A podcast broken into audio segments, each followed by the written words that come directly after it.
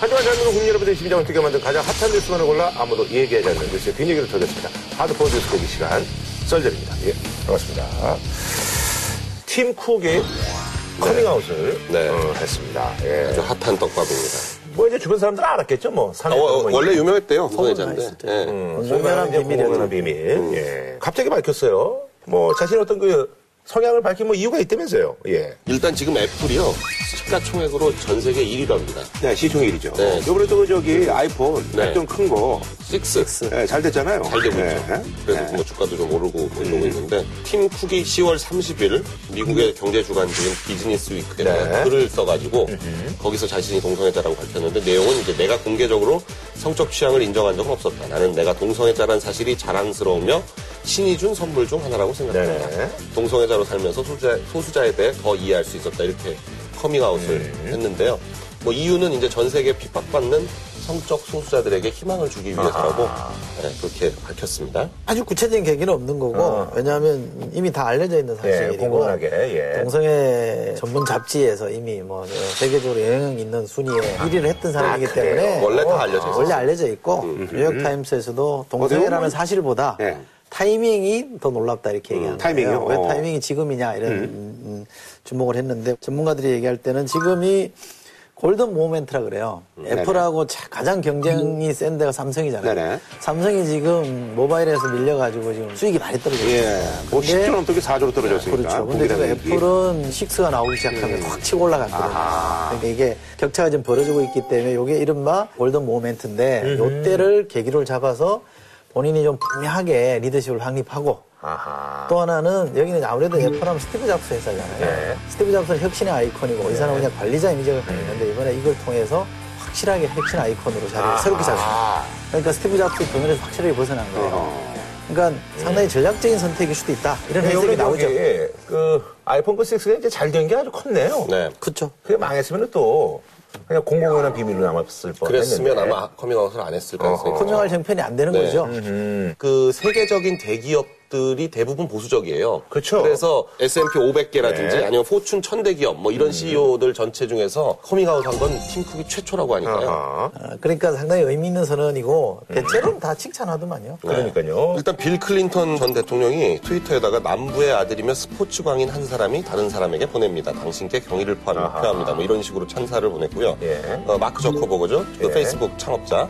어, 진정한 용기와 리더가 무엇인지 보여줘 감사하다. 어, 뭐 미국에서는 하여간 그 굉장히 이번 커밍아웃에 대해서 이렇게 찬사를 보내는 분위기인 것 같아요. 뭐 아무래도 이제 또 지역적으로 이제 샌프란시스코가 또 이제 히피, 뭐 게이, 그들의 뭐 천국 아니겠습니까? 네. 그러니까 뭐 애플 본사가 사실 뭐 보스턴이라든지 이런 데 있었으면 약간 좀 그렇죠. 분위기가 좀 네. 달랐을 경우, 어, 이런 좀 생각을 해봐야 되겠죠. 예. 샌프란시스코는 이런 그 성전 환자라든지 아니면 성적 소수자들이 뭐 원래부터 많이 모여드는 도시로 유명한데요. 그렇죠. 그래서 뭐 네. 세계 게이들의 수도다 뭐 이렇게 불리기도 하고 그러는데요. 그 지역 분위기가 워낙 그렇다 보니까 주요 IT 기업들, 애플이나 구글이나 페이스북이나 넷플릭스 이런 그 주요 IT 기업의 임원들이 게이 행진 같은 걸할때 임원들이 거기 막 공공연하게 참가를 해가지고 같이 행진하는데 뭐 동참하고 이런다는 거예요. 요즘은 이제 게이라고 잘 안 하고 LGBT라고 얘기하죠. 레즈비안, 게이, 에, bisexual, 트랜스젠더. LGBT, 그렇죠. 레즈비언, 게이, bisexual, 그다음에 쓰더라고요. 트랜스젠더. 트랜스젠더. 2차 대전 끝나고 여기가 이제 그렇게 되기 시작했다는 거예요. 왜냐면 아무래도 이제 전쟁 중에는 이 게이가 생겨날 여지들이 많잖아요. 많죠. 근데 게이로 살던 사람이 전쟁 끝나고 자기 고향 돌아가면 핍박받을 게 뻔하니까 그냥 눌러 앉았다는 거예요. 아하. 그러면서 이제 성지가 되기 시작했고. 실리콘밸리가 그 근처에 있잖아요. 네네. 사실 이런 데서 그러니까 소수자 의견을 핍박하지 않는 데서 사실은 새로운 아이디어가 나오거든요. IT 기업은 그래서 발전하는 겁니다. 음. 그러니까 그런 토양이 지금 실리콘밸리라는 거 어, 거대 기업이 거기서 나올 수 있는 좋은 배경이 됐다는 걸 좀 이해할 필요가 있는 것 같고 아니, 그 지난번에 그 저기 박원순 시장이 얘기했던 한국이 이제 그 동성 어떤 그 결혼을 허용하는 첫 번째 아시아 국가가 됐으면 좋겠다. 요 네. 발언도 팀쿡 좀 커밍아웃 다음에 나왔으면은 그랬으면 또 이제 뭐 편승한다고 또 욕 왕창 먹었겠죠. 네. 박원, 박원순은 팀쿡이 아니다. 뭐 이러면서. 하여튼간 뭘 해도 하여튼간 결론은 나 있군요. 아니, 근데 이번에 이, 이것 때문에 팀쿡 커밍아웃 때문에 삼성이 그 전 세계적으로 농담의 표적이 됐어요.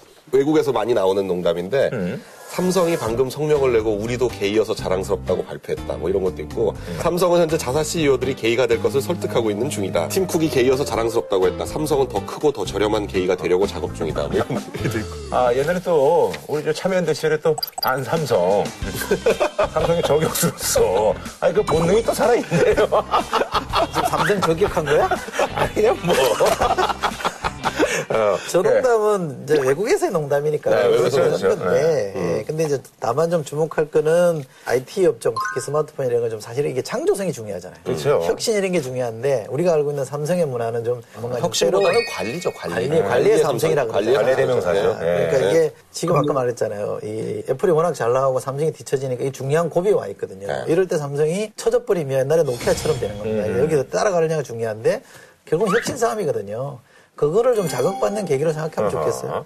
아, 그러잖아. 이제 애플 같은 경우는 이제 글로벌 기업이니까 제품이 이제 전 세계에 있는 상들에서 이제 팔아먹는데. 매출의 60%가 예. 해외에서 나와요. 그렇죠. 일단 중동 지역에서 어, 굉장히 이슬람이죠. 예, 거기 종교적으로 이제 용납을 안 하잖아요. 네, 반 애플 정서가 강해질 수가 있고요. 아시아에서도 사실은 중국이 네, 중국이나 뭐 일본이나 우리나라나 성적 소수자에 대해서 이렇게 관대한 편이 아니라 가지고 우리 기억나잖아요. 2000년에 홍석천 씨가 커밍아웃 했다가 몇 년간 하여간 뭐 방송도 제대로 못 나오고 그랬던 시절이 있었기 때문에 그렇다고 해서 뭐 제품이 뭐 타격받고 그러지는 않을 것 같은데요. 네, 그런데 이제 애플 같은 제품들은 총수의 이미지, CEO의 이미지, 어떤 기업 이미지 자체가 제품을 상징하고 막 이렇기 때문에 아이폰을 보면 이제 저 커밍아웃이 생각나지 않을까요? 그렇지 않을 것 같은데. 그렇지는. 아니, 그러니까 지금 이제 전문가들도 그렇지 않을 것 같은데. 아, 전문가들 네. 그 점에 좀 주목을 해서 네. 왜냐하면 동성애를 금지하는 나라가 78개나 되니까 그러면 다른 나라에서 이른바 CEO 리스크라는 게 있잖아요. CEO 때문에 부담이 돼서 그럼요. 제품이 네. 안 팔리는 게 있을 수 있거든요. 그래서 미국의 여러 사람들이 그 문제 좀 따져봤더니 큰 대세는 아주 지장이 없는 것 같다. 네네. 그런 점에서 보면 큰 지장은 없을 것 같은데 문제는 이제 경쟁사들이 이거를 이제 마케팅 전략으로 삼을 수는 있죠. 이걸 자꾸 이제 환기시켜서 그렇죠. 안티 애플 쪽에 운동이 생겨나게끔 유도할 수는 있죠. 아하. 그렇게 되면 모르겠는데 자연스럽게 뭐 소비자들이 아 저거 쿡 때문에 안 사겠다 이러지는 않을 것 같아요. 예, 예. 뭔가 의도적으로 조장할 수는 있어요. 예. 아니, 그나저나 이제 그 동성애 그 커밍아웃이 뭐 사실 이제 뭐 비일비재 않지 않습니까? 유럽 같은 경우는 뭐 되게 많더만요. 미국도 그렇지만. 예. 제일 기억에 남는 분들을 좀 꼽아보자면요. 네네. 엘튼 존. 엘튼 존. 엘튼 존이 1976년에 커밍아웃을 했어요. 아. 그리고 유명 배우 중에는 조디 포스터가 조디 포스터. 2013년에 커밍아웃을 했었는데. 조디 포스터는 그래서 뭐 그동안 이제 뭐 애만 키우고 있고 뭐 네. 이랬었는데. 그리고 웬트워스 밀러라고 왜 그 아, 프리즌 브레이크에 석호필. 나온 네, 석호필이 이제 같은 해에 커밍아웃을 했었고요. 아, 그리고 이제 그 앵커가 또 미국의 CNN 간판 앵커죠? 앤더슨 쿠퍼인데요. 어, 2012년에 커밍아웃을 했는데 동성이 좋다. 과거에도 그랬고 앞으로도 그럴 것이다. 음. 이렇게 말을 했습니다. 어, 정치인으로는 2002년도에 그 전 세계 그 최고 지도자들 중에서 최초로 아이슬란드의 그러니까요. 여성 총리였던 요한나 시귀르다르도티르 아. 네. 이 사람 또 결혼했더만요. 2010년도에 작가랑 윤이나. 동성 결혼을 했습니다. 네. 어, 우리나라 같은 경우는 이제 그 김조광수. 결혼식을 했죠. 식을 올렸고 네. 여러 가지 퍼포먼스를 많이 했었는데 어, 이분이 제일 대표적으로 그렇게 알려져 있는 분이고 그래요. 우리나라도 사실 자신의 어떤 그 성향, 네. 어, 성적 취향을 드러낼 수 있는 날이 올까요? 언제쯤? 하려면 지금 해야 될걸요? 팀쿡이 했을 때, 분위기 좋을 때. 뭐, 누구, 아니, 누군가에서 알려. 알려지는 것보다는 그, 자기가 하는 게 낫지 않을까요? 아니 근데 요즘 홍석천 씨뭐 이런 분들이 이렇게 활동하는 거 보면 이제 뭐 큰 거부감이 없는 것 같기도 해요. 정치인이나 경제인의 경우에는. 타격이 좀 있을 것 같은데요. 아 그래요. 예. 쉽지 않죠. 알겠습니다. 예. 자, 다음은요. 서울의 한 아파트 단지인데요. 그 아파트가 이제 뭐 이제, 어, 분양된 데가 있고 이제 임대주택이 있는데 이제 거기 섞여 있는데 네. 임대 세대 아이들만 이제 놀이터 이용을 못하게 하는 정말 말도 안 되는 그런 공고가 떠가지고 뉴스에서 이제 보도가 됐는데 참 뭐 애들 상대로 이런 짓을 하는 거좀 가슴이 아픕니다. 말도 안 되는 얘기죠.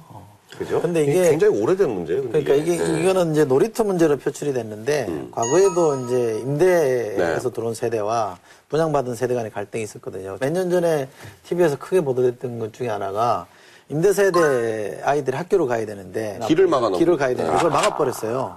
그러니까 애들이 삥 둘러가게끔 만들어 놓은 거예요. 얼마나 마음의 상처가 크겠어요. 그러니까요. 그거는 해서는 안 될 일종의 만행이죠. 근데 어쨌든 관리소의 얘기는 뭡니까? 예. 관리소에서는 놀이터 시설을 유지 보수하는 비용을 임대 세대는 안 낸다는 거죠. 어허. 분양 세대한테만 관리비를 받아가지고 충당을 하고 있기 때문에 임대 세대 아이들은 놀이터 이용 대상에서 빠졌다 이렇게 아하. 얘기를 하고 있는데 구청에서는 그렇게 얘기하는데 이건 뭐 그 재산권 행사에 관한 문제래 가지고 아하. 자기들이 개입하기가 좀 곤란하다 아, 그렇게 말을 한다는데 아니 저는 이- 이걸 여러 번 겪어가지고 저희 그 마포구에도 네네. 상암동 쪽에 보면 임대하고 분양하고를 섞어놨어요. 아하. 한 아파트 내에서. 네, 한 아파트 내에서 섞어놨는데 노인회도 따로 생기고 분여회도 분양 음. 분여회야 임대 분여회 임대 노인회 이렇게 같은 아파트를 섞어놨는데도 그렇게 아. 갈라지더라고요. 그리고 그 안에서 엄청나게 싸워요. 일종의 차별이잖아요. 네. 그게 왜 우리 남아공의 인종 차별을 뭐라 그랬어요? 아팔세이 아파르트 헤이트라고 음, 그랬잖아요. 네. 그게 아파트라는 단어랑 똑같거든요. 분리한다. 그러니까 일종의 아파트 헤이트거든요. 아파트 사는 사람들끼리 서로 미워하는 거기 때문에 이거는 당사자들에게 좀 저는 약간 좀 그러지 맙시다. 공존해야 됩니다라는 주문도 하고 싶고 저 어릴 때 기억에 아주 초등학교 다닐 때는 공락금 안 내면 선생님이 일어 세워가지고 벌 세우고 그랬어요. 그거 밀렸다고 막 뭐라 그러고 그게 세워서. 굉장히 이 상처가 될 수도 있- 있거든요. 근데 지금은 그렇게 벌 세우는 게 아니라 애들끼리 나뉜다는 거 아니에요. 그러면 안 되죠. 그러니까. 차별을 가리키면 안 되죠. 애들한테 이러는 건 조금 심하지 네. 않느냐. 저희 저희 애도 그 저희 아파트가 한 동짜리 아파트라서 놀이터가 되게 조그매요. 음. 아, 거기요. 네, 그리고 애들도 별로 없고. 아, 그러니까. 네, 그 옆에 밤섬은 동이 많고 어. 음. 놀이터가 정말 무슨 테마파크처럼 해놨어요. 굉장히 그래가지고 애가 다녀. 애가 맨날 거기 가서 놀거든요. 아, 거기. 애들도 많고 아. 그러니까. 근데 그 만일에 거기서 뭐 왜 옆에, 옆에 아파트에서 놀러 오냐 그러고 만일에 못 들어가게 하고 그러면 굉장히 열받을 것 같은데. 음. 네. 근본적으로 먹고 살기 힘들어서 이런 거거든요. 다들 먹고 살기 힘들고 재산 가치에 대한 이 비중을 워낙 높게 생각하다 보니까 사람들이 내 재산 침해되는 거 부당하다고 느끼는 거거든요. 그래서 생기는 문제예요. 근데 이게 마을이라는 게 옛날 마을 사람들은 많이 가지든 적게 가지든 같이 어울려서 지냈잖아요. 그러니까 그런 공동체를 회복하는 게 중요한데 우리는 지금 너무 급속하게 양극화가 심해지다 보니까 그런 갈등이 생활 공간에서 벌어지는 거거든요. 그러니까 결국은 저는 크게 보면 복지가 답이다 이렇게 생각해요. 복지가. 예, 알겠습니다. 예. 본격적인 소식으로 갈까요? 예. OECD 사실 가입국 중에 이제 출산율이 최하입니다. 그래서 뭐 1.17이니 1.13이니 뭐 이렇게 이제 얘기가 나오고 있는데 뜬금없이 어떻게 보면 시대에 역행하는 아, 그런 산하 제한 정책이 있다고 하네요. 바로 그게 의료계 근무 환경인데요. 자, 그래서 이번 주제는요. 간호사 임신 순번제 논란. 애 낳으려면 줄을 서시오. 뭐 이게 또 의료계는 뭐 공공연하게 뭐 다 네. 뭐 있는 얘기라고 하네요. 예. 이게 보건의료 노조가 실태 조사를 했어요. 5년 내에 임신 경험이 있는 사람들을 대상으로 한 1,800여 명을 했다 그래요. 임신 순번제를 경험했다는 사람이 17.4%니까 어허. 다섯 명 중 한 명 정도는 되는 그렇죠, 거죠. 그렇죠. 그러니까 상당히 많은 사람이 경험을 하고 있는 거고 실태 조사한 거 보면 충격적이에요. 어, 이것 때문에 임실 중절한 사람도 있다는 거예요. 어, 불법적으로. 왜냐하면 거기 끼면 뭐 불이익을 주니까 조직 내에서는 견디기 좀 어렵잖아요. 음. 어, 그러니까 상당히 강제성이 있는 거예요. 그 임신 수번제가 대략 뭐 이렇게 된다면서요. 그러니까 뭐 예를 들면은 좀 아무래도 이제 뭐 나이가 많은 사람한테 약간 좀 우선권을 주고. 당연히 그렇죠. 예, 불임을 네. 겪고 있는 사람들. 그런 네. 사람들. 예, 그리고 이제 둘째를 낳는데 뭐 터울이 좀큰 토리 사람. 좀, 예, 이런 뭐 자, 어쨌거나 말이죠. 임신 순번제. 뭐 대략 왜 이런 것들이 생길 수밖에 없는지 공공연하게. 선진국이 되면 될수록 간호사가 굉장히 그 이를테면 이를테면 3D 업종 비슷한 거죠. 음. 예전에 60년대에 중노동이죠. 예, 광부하고 간호사들이 독일로 아, 파독됐었잖아요. 맞아요, 맞아요. 예. 지금도 미국의 간호사가 지금 미국으로 많이 가요. 예, 미국의 간호사가 엄청나게 부족하거든요. 음. 그래서 그 이민 가는데 요새는 한국 사람 이민 거의 잘 안 받거든요. 이민 가는데 간호사는 무조건 이민됩니다. 그래서 취업만 되면 간호사는 무조건 비자 나오고 무조건 돼요. 그러니까 그만큼 간호사가 힘든 직종인 거예요. 음. 그렇죠. 그러니까 안 하려고 그러는 거예요, 사람들이. 아무래도 이제 뭐 24시간 해야 되죠. 순번 이거 뭐 하여간 또- 그리고 환자들을 환자들하고 그렇죠. 늘 있으니까 굉장히 이게 감염이라든가 예, 이런 우울증 예. 같은 것도 많이 걸린다 그러고 굉장히 이게 뭐 하여간 근무 환경이 열악한 거예요. 예. 되게 또 아프신 분들이 병원에 들어오니까 그렇죠. 언어 폭력이 좀 있죠. 음, 그러니까 그렇죠. 짜증도 좀 많이 부리고. 아, 그건 뭐 충분히 이해될 수 있잖아요. 아파서 오시는 분들. 요즘 뭐 감정 노동자라는 말을 하는데 네네. 그러니까 뭐 감정 노동 그리고 또 있죠. 업무 자체도 굉장히 경무고 경무. 전문 노동이고. 네, 그 전문적이고 그리고 또 3교대 뭐 이렇게 하니까 낮밤 바꿔 살아야 되고 그러니까 그 아주 여러 가지가 그러니까 겹쳐져 이게 있는 악순환이에요. 인력이 부족하다 보니까 노동 강도는 세지잖아요. 또 근무 그렇죠. 여건이 열악해지죠. 그러면 또 이직하잖아요. 음. 해외로 나가거나 아예, 그만두거나 하면 또, 또 인력이 또 부족해지고. 부족해지고. 이게 악순환인 거죠. 간호사 평균 근속 연수가 5.9년, 6년이 채 안 되고요. 아하. 그 평균 이직률이 16.8%라고 그러는데 오. 특히나 그 병원 근무하기 시작한 지 1년 미만 된 간호사들, 신규 간호사들이 이직하겠느냐라고 물어보면 의도가 한 70%쯤 있다 그래요. 그러니까 너무 힘들어서. 잘 모르고 간호사가 됐다가 일을 해보니까 너무 힘드니까 아, 그만둬야 되겠다 하는 사람이 70% 가까이 된다는 거죠. 그래서 임신한 간호사 가운데 22%가 야근, 그리고 18.7%가 유산을 경험했다고 하는 상황이니까요. 재밌는 통계를 보면 좀 실제로 눈에 들어올 것 같은데요. 병상이 820개인 국내 사립대 병원. 네네. 뭐 의사가 342명, 간호사가 646명이랍니다. 그런데 이 비슷한 규모의 미국에 있는 병원은 어떻게 되냐면 의사가 646명, 간호사가 2,956명. 독일하고 비교하면 차이가 많이 나요. 우리나라 2,734개 병상을 갖고 있는 사립대 병원이 의사가 1,384명, 간호사가 2,803명인데 우리 한두 배수 정도 되네요. 도, 독일은 여기 의사가 3,290명, 어, 간호사는 4,000명. 음, 여기 그러니까 이게 간호사가 독일하고도 많이 가 차이 나고 미국하고도 많이 차이가 나는 거죠. 그러니까 병상이 많으면 그 간호사가 많아지면 훨씬 노동 여건이 좋아지잖아요. 근데 우리는 워낙 적다 보니까 너무 힘들어하는 거죠, 사람들이. 아하. 근데 이게 병원에서 일하는 보건의료 인력이 다른 업종에 있는 음, 근로자들에 비하면 연간 273시간을 더 일한대요. 워낙 오래 있잖아요. 엄청 일하는 거. 병원에 그냥 거의 병원에 근데 우리 병원 가면 의사하고 간호사하고 불친절하다는 얘기 많이 하잖아요. 근데 이 사정을 들여다보니까 그럴 수밖에 없을 것 같아요. 친절하게 해줄 여력이 없어요. 그, 그리고 근데 환자들한테 약간 좀 어, 당하는 경우들도 있고 이러니까 얼마나 또 이 정신적 스트레스가 강하겠어요. 그러니까 사실은 간호사를 탓할 일은 아닌 거예요. 인력을 늘려주지 않는 이상은. 네.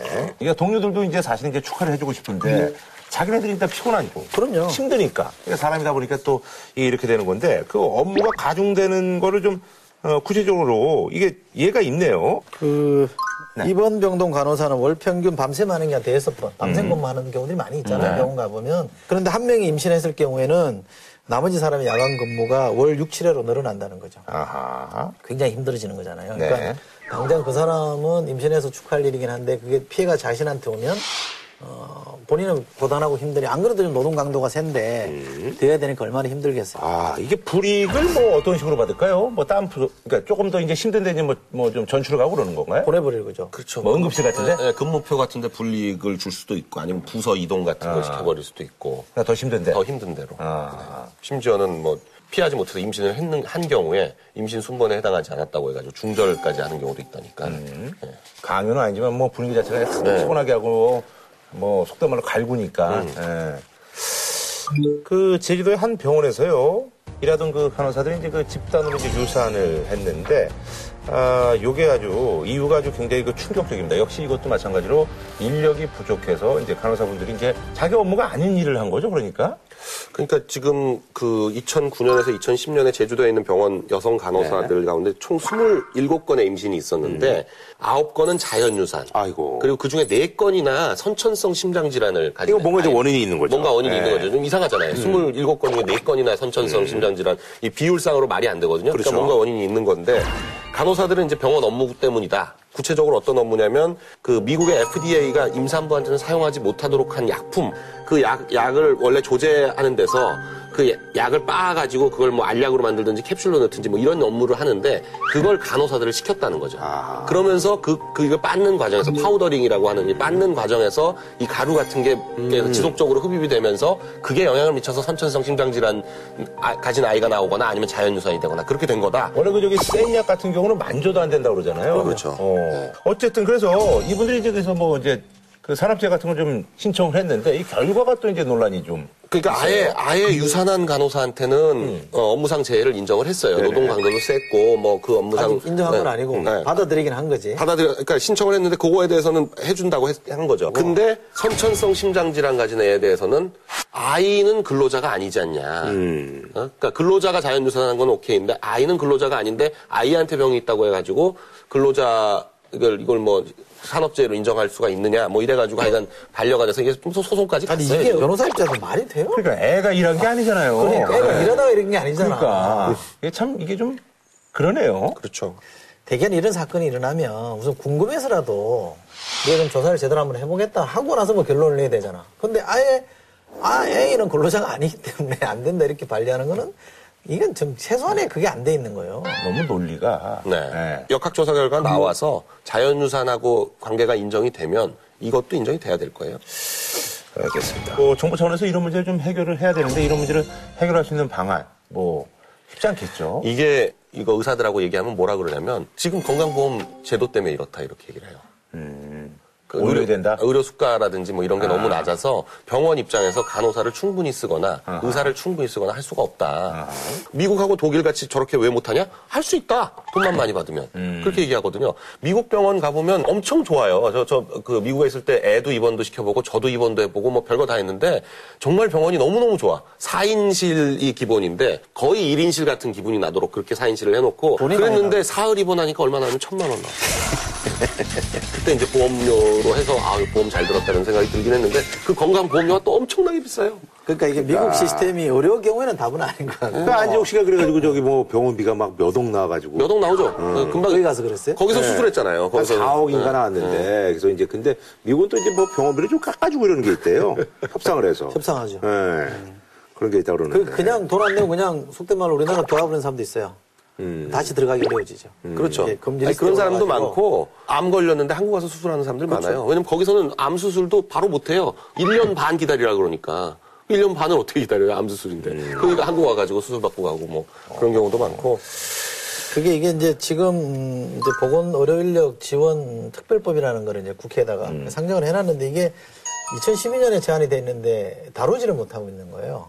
아무래도 이제 인력 수급 이런 문제에 대해서 돈이 들어가고 하는 문제가 있어서 이해 당사자들이 좀 이렇게 반발하는 게 좀 있는가 본데 그래도 간호사 인력을 늘, 늘려야 되는 거는 뭐 지금 데이터를 보면 너무 분명히 나오는 거잖아요. 그러니까 이 문제에 대해서는 그냥 손 놓고 있지 말고 정부 차원에서 대안을 좀 만들어줘야 돼요. 아, 지금 간호사들 임금 굉장히 낮은 편이거든요. 낮아요. 굉장히 낮아요. 간호조무사는 뭐 상상할 수 없이 낮고 숙련된 간호사들도 아주 정직원으로 그 좋은 병원에 대학병원이나 뭐 이런 유명 병원 같은데 있으면 그나마 보- 보장되지만 그렇지 않고 중소병원은 정말 숙련된 간호사 월급도 굉장히 낮습니다. 그 급여로 이, 렇게 경무를 할 수 있는 사람이 많지 않기 때문에 이런 식으로 만일에 유지를 하려고 한다면 방법은 필리핀이나 아니면 뭐 방글라데시나 뭐 이런 파키스탄이나 이런 데서 수- 간호사 수입하는 수밖에 없어요. 현재 뭐 시스템에서 이건 좀 개선책을 만들어야죠. 알겠습니다. 자, 한 줄로 평좀 부탁드리겠습니다. 그 조선 왕조실록을 보면요. 세종대왕 때 노비들도 노비들도 임신을 하면 그 일상 일에서는 열애를 시키고 출산 휴가뿐만 아니라 남편까지 노비의 남편까지 육아 휴가를 줬다는 거예요. 600년 전에도 그렇게 했었습니다. 근데 지금 그 600년 전보다도 못한 상황이 펼쳐지고 있다니 이건 정말 통탄할 일인데요. 어떤 식으로든 빨리 그 대책이 마련돼야죠. 그 일부의 고통으로 유지되는 시스템 오래가기 어렵거든요. 그러니까 막 한계에 와 있다고 생각해요. 이게 임신 순번제까지 갔다는 거는 그야말로 한계에 와 있다는 거잖아요. 그러면 이런 부분을 바로 어, 비정상의 정상화를 해야 될 때입니다. 그러니까 정부가 이런 데에 좀 발벗고 나서서 문제를 풀어야 되고요. 중요한 건 돈의 논리가 아니라 사람의 논리다. 이 관점에서 써야 될 겁니다.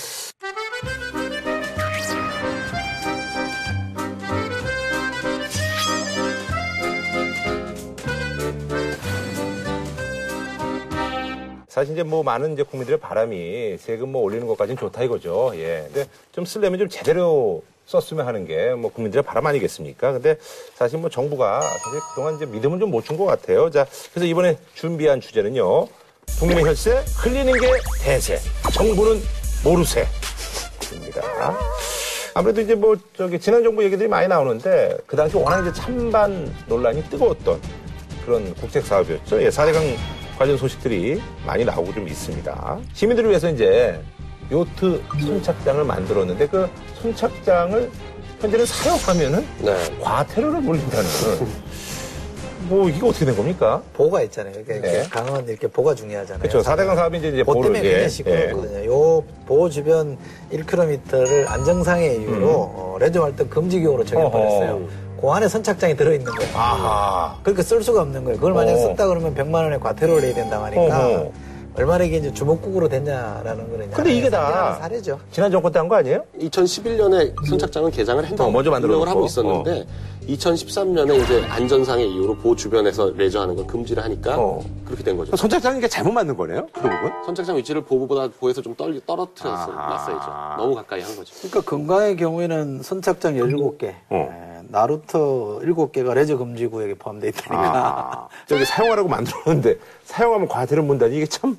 이렇게 아. 요트장 7개 짓는데 30억이 더 들었다고 하니까 음. 만약에 이제 이게 MB 정부였다 그러면 이, 그 이 수상 레저를 금지를 안 시켰겠죠. 금지시킨 사람은 좌천됐겠죠. 음. 근데 이제 정권이 바뀌었으니까 음. 사대강이라는 것보다는 사실은 이제 더 중요한 안전 문제를 더 따지기 시작한 거죠. 음. 그러니까 저는 역설적이어도 사대강이 얼마나 속도전으로 무리하게 이루어졌는가를 증명하는 사례라고 봐요. 음흠. 자, 그리고 있잖아요. 그 저기 4대강이 아무래도 이제 그 강바닥 뭐 이제 준설하고 이런 게 준설. 이제 네. 뭐 주사업이었는데 강바닥에 뭐 다시 뭐 모래가 쌓였다고.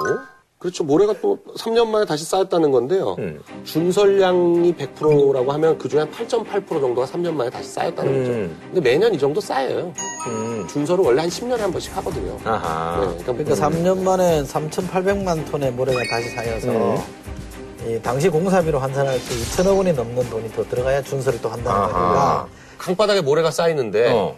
그걸 어떻게 할 거예요? 어. 그래서 강을 원래 준설을 해요.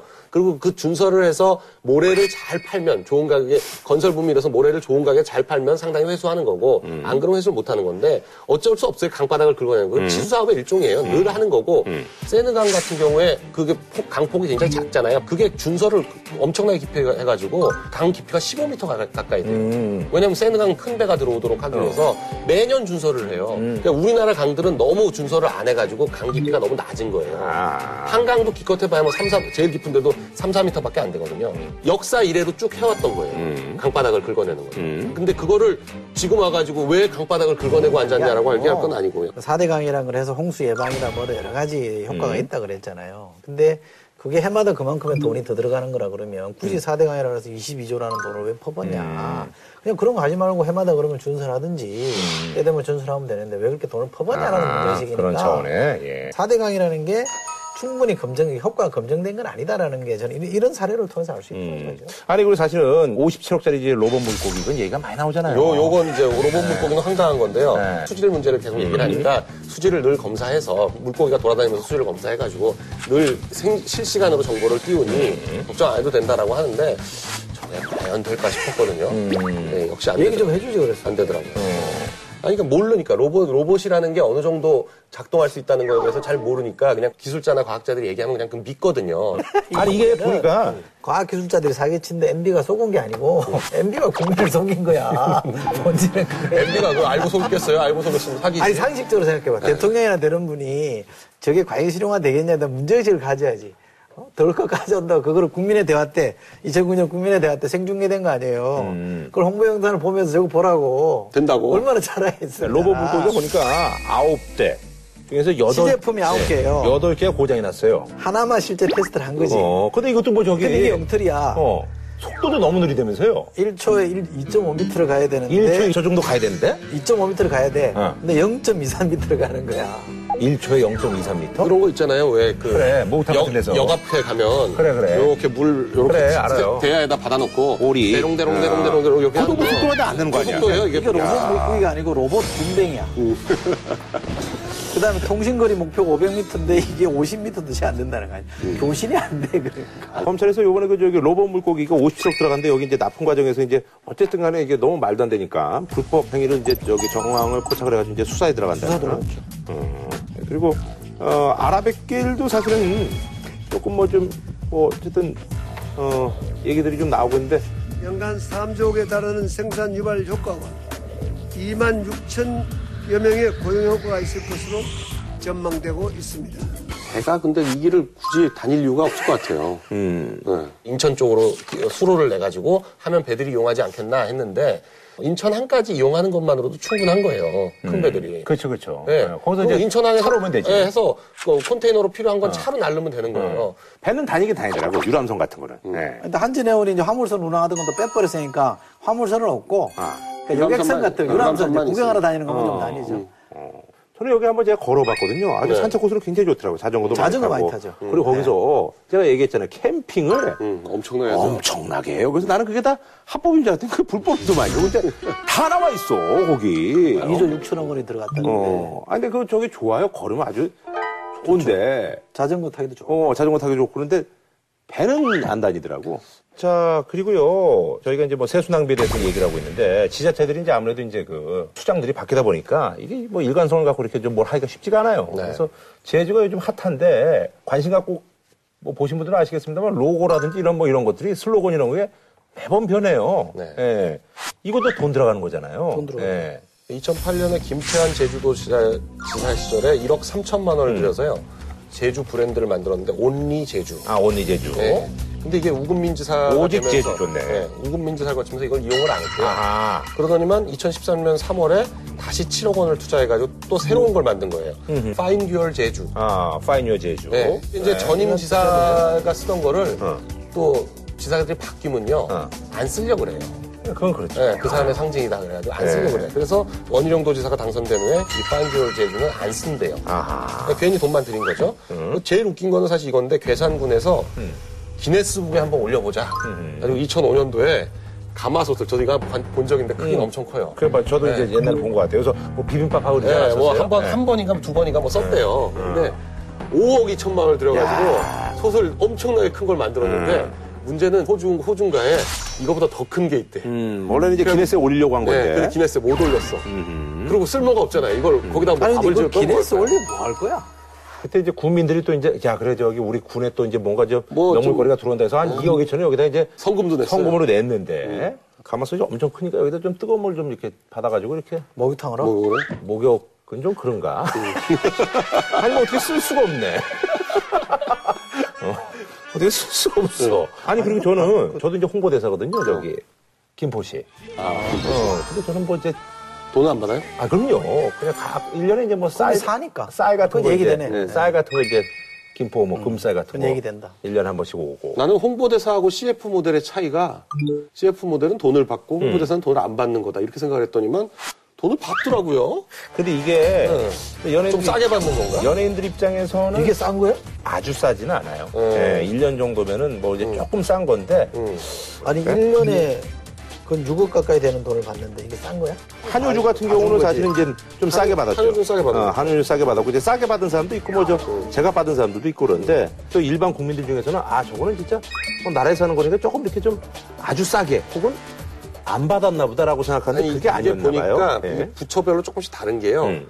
법무부 같은 데는 돈 안 준대요. 음흠. 법무부 같은 데는 돈 안 주는데 법무부, 통일부, 국방부 이런 데는. 그런 데는 안 주는데 이승기 같은 경우는 기재부 복권위원회니까 돈 버는 데 아니에요. 그러니까 이런 데는 주는 거예요. 강원랜드 이건 뭐 음, 그렇죠, 그렇죠. 네, 강원랜드는 사실상 기업이잖아요. 음. 이거 카지노 기업인데. 그러니까 알겠죠. 저는 돈을 주는 거면 홍보대사를 그러지 말라 이거지. CF 모델이지. 음, 그렇죠. 어, CF 모델이죠. 자기들 광고할 일 있으니까 그냥 연예인 그래서 쓰는 거죠. 해서 계약면서 썼다 이러면 될 거를 홍보대사라 그래가지고 어떻게 보면 진짜 이제 공공기관의 CF 모델인 거죠. 그럼요. 예. 한줄로 평좀 부탁드리겠습니다.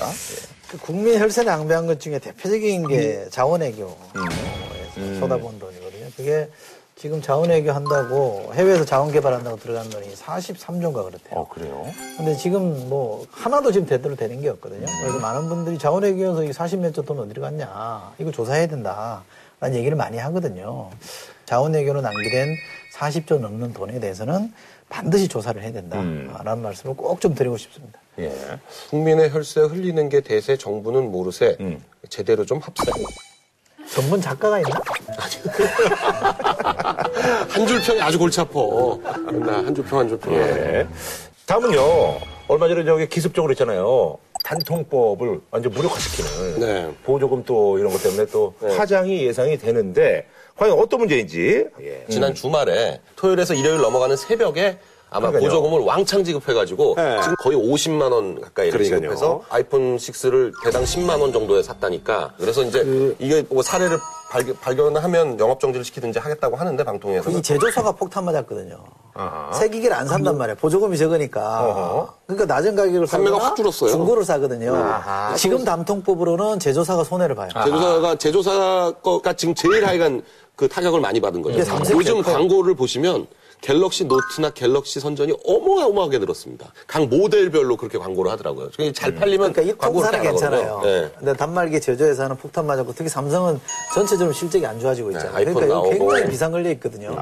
그런데 그런 사건이 터지니까 예민할 수밖에 없는 아, 거지. 그렇군요. 예.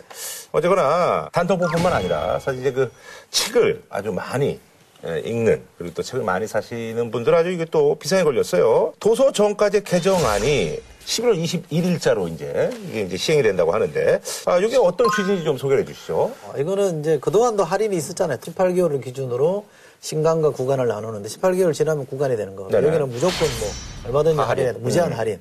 18개월 이전에 신간에 대해서는 19% 최대 할인을 19. 묶어놨단 네. 말이에요. 그러니까 가격이 자꾸 올라간다. 이미 할인할 걸 전제로 가격을 그렇죠, 매기는 그렇죠. 거야. 그러니까 거품 가격이 형성되고 하니까 이걸 좀 바로잡자라고 해서 조금 더 이제 전까지의 규정을 강화, 강화시켰다 이렇게 보면 되죠. 아, 인터넷 서점에서는 무조건 처음 신간 맨 처음에 나온 것도 10% 15%씩 할인해서 팔고요. 아하. 조금 지나면 20% 30% 이렇게 할인해서 팔거든요. 근데 동네 서점에서는 그렇게 팔 수가 그렇죠. 없어요. 아무래도 이제 뭐- 동네 서점은 들어오는 가격 자체가 그러니까 책값 그 적, 적힌 가격의 70%나 60%로 들어와요. 인터넷 서점은 처음부터 가격의 그렇죠. 50%나 45%로 서점이 받거든요. 그게 이제 소위 말하는 공급률이라는 건데 네. 출판사 입장에서는 많이 사가는 데다가 싸, 더 많이 할인해 줄 수밖에 없어요. 그래가지고 동네 서점에는 비싸게 받고 팔았던 거죠. 예. 그래서 이제 그 18개월을 기준으로 해가지고 이제 어, 신간. 구간. 어, 구간. 그래서 이제 신간은 이제 앞으로 이제 많이 싸게 팔아봤자 최대. 15%. 네, 최대 15%.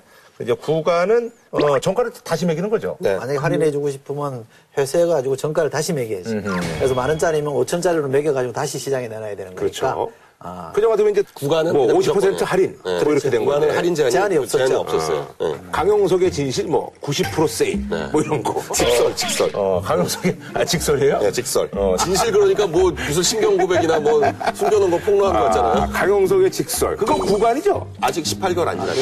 아, 아, 좀 있으면 구간 되죠. 아, 구간 되면 이제 확 떨어지는 거 아니에요, 가격이? 근데 또그 유명한 책들이요. 음. 한번 나오고 나서 절판해버리고 나서 나중에 살려고 그러면 중고로 사야 되는데 중고 가격이 더 올라가는 경우도 있어요. 그럴 일은 없을 거예요. 다들 걱정하지 마세요. 자, 어쨌거나 도서정까지 어떤 그 개정안 발의가 된 게 뭐 근본 취지는 동네 서점들을 좀 살리고 어, 책값의 어떤 그 거품이라든지 그 시장을 좀 이렇게 바로 잡겠다는 거죠. 이- 그렇죠. 이- 동네 서점들이 처음에 원자폭탄을 맞은 게 대형 서점, 대형 네네. 서점들이 막 들어오기 시작하니까 이제 원자폭탄 맞았고 온라인 서점이 들어오기 시작하면서 네. 이제 수소, 수소폭탄 맞았다 그러는데요. 94년에 동네 서점 수가 5,683개였어요. 음. 네네. 2011년에 1,753개예요. 그러니까 70%가 줄었습니다. 동네 서점이 거의 사라져버린. 효과가 하나 있고 또 하나는 책값이 많이 올라갔어요. 음. 그래도 거품을 집어넣어야지 할인해 주는 거 아니야. 그러니까 이게 마케팅 수단이에요. 어차피 할인해 줄 걸 전제로 가격을 책정하는 거니까 주는 사람은 손해 없고 받는 사람은 뭔가 좀. 두꺼운 것 같고 네. 그런 마케팅이 유행을 한 거거든요. 네. 그 도서 정가제를 실시하는 나라가요. 영미계 빼놓고 유럽 쪽에서는 이걸 꽤 많이 하고 있어요. 아, 미국 쪽은 왜 안 하는 거예요? 그 뭐 알라딘 이런 것 때문에 그런 거예요? 아니요, 미국은 또- 그거 똑같은 거예요.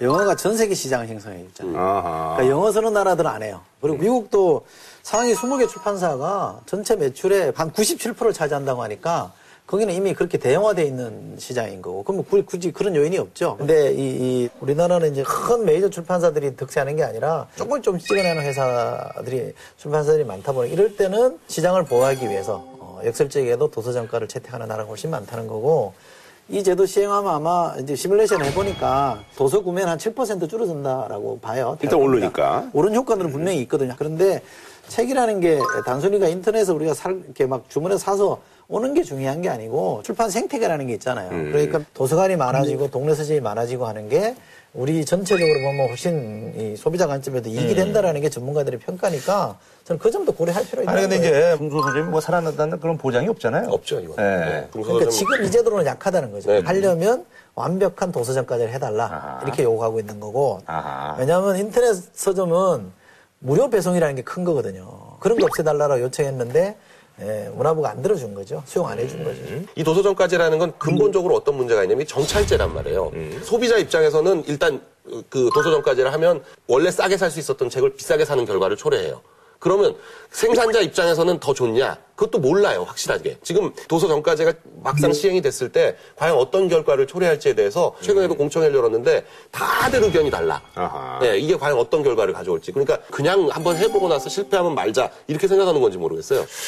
그래요. 어, OECD 회원국 중에서 이제 우리나라가 그 책을 이제 안 읽는 걸로는 거의 이제 바닥권입니다. 저는 이 결과가 과연 맞느냐. 근데 우리나라 사람들이 좀 활자는 많이 봐요. 책을- 매일 스마트폰 보고 있잖아. 책을 안 봐서 그렇지 글자는 많이 인터넷 봐. 인터넷을 네. 엄청나게 보거든요. 네. 그러니까 과연 정보를 어디서 얻을 거냐? 정보를 과연 책에서 얻는 게 매일 맞느냐? 인터넷을 보는데 항상 보면 연애면이야. 그런 거는 무지 봐요, 우리나라 네, 사람들이. 엄청나게 봅니다. 책은 진짜 안 보는 것 같아. 책 안 보는. 나 아니, 근데 꾸준히 한 사람이에요. 어차피 블로그 같은 것도 편집해갖고 책으로 나와요. 올해 올해 책 제일 많이 팔린 책이 미생이에요. 아니, 그게 아니라. 네, 100만 부 넘긴 게 지하철 타보면요. 음. 요즘은 책 펼치는 사람 거의 없어요. 신문은 거의 없어졌고. 음. 전문가 그렇게 분류를 하더라고요. 그러니까 우리가 인터넷을 접속해서 또는 스마트폰을 접속해서 얻는 거는 정보다. 음. 그러나 책을 통해서 얻는 거는 지식이 된다. 그러니까 정보와 지식을 좀 구분하자. 그리고 책을 많이 읽는 민족일수록 더 저변이 넓어져서 어, 인프라가 튼튼해지는 나라다. 이렇게 그런 말 하는 사람은 되게 소설가 아니면 출판사 사장. 저는 저는 저는 그 주장에 좀 동의하는 음. 편이에요. 아직 뭐 제가 이제 9세대라서 그런지 모르겠는데 책을 통해서 보면 자기 생각을 많이 하게 되잖아요. 또 다른 걸 고민하게 되는데 그쵸. 인터넷이나 스마트폰은 그게 잘 안 되더라고요. 그래서 저는 그 차이는 좀 인정해 주는 게 좋겠다고 봐요. 저는 근데 그것도 우리가 활자 세대라서 그런 저, 있죠. 저도 그런데 요즘 애들한테 그런 얘기하면 씨알도 안 먹힙니다. 저희 막내 6살짜리도 스마트폰 가지고 이거 다 하거든요. 걔는 스마트폰이 너무나 당연한 거고 스마트폰에서 본 거나 책으로 본 거랑 뭐가 다르냐 그러면 걔한테 그런 얘기 하면 아직 이제 다름을 모르는 거죠. 예. 아직 못 느끼는 거죠. 애들은 뭐 좀 그런데. 아직 못 느낀다고 봐야죠. 예. 그러니까 그래서 소비자 이게 아까 우리가 단통법에 네. 비교를 했잖아요. 자칫 잘못하면 인터넷 소득만 좋아질 수 있어요. 그렇죠. 공급가는 여전히 낮게 들어오잖아요. 근데 판매가는 올라가잖아. 어허. 그러면 그대로 그 수익이 더 커지는 거기 때문에. 그래서 제2의 단톡 맞아요. 아니냐 우려를 해요. 예. 그럴 가능성이 다분히 있어요. 또 이게 뭐하고 비슷해질 것 같냐면 그 대형마트 규제하는 거하고 비슷해질 것 같아요. 그러니까 대형마트 규제해가지고 전통시장으로 과연 가느냐? 약간 갔다는 통계도 있지만 그렇다고 해가지고 이 추세를 그 꺾을 수가 없거든요. 대세의 꺾을 수가 흐름 꺾을. 수가 없어요. 그러니까 지금 이런 식으로 어떤 규제해가지고 막아가지고 될 문제가 아닌 것 같은데 제가 볼 때는 지금 박근혜 정부에서 규제 완화하자, 규제 폐지하자 그러는데 이 대표적인 게 이런 규제거든요. 단통법도 그렇고 이것도 그렇고 이게 규제예요. 그 저는 규제라고 봐야 되겠죠. 규제입니다만 저는 어, 좋은 규제라고 봐요. 근데 이- 이것처럼 하느냐 마느냐 어설프게 하는 건 의미가 없다고 봐요. 확실하게 도서정간제를 완전히 정착을 시키든지 아니면 완전히 풀어버리든지 둘 중에 하나를 해야지 어정쩡하게 하면 저는 도움이 안 된다고 봐요. 그러나 저는 도서정간제를 제대로 정착시키는 게 좋다고 봅니다. 네, 알겠습니다. 저희는 다음 주에 찾아뵙겠습니다.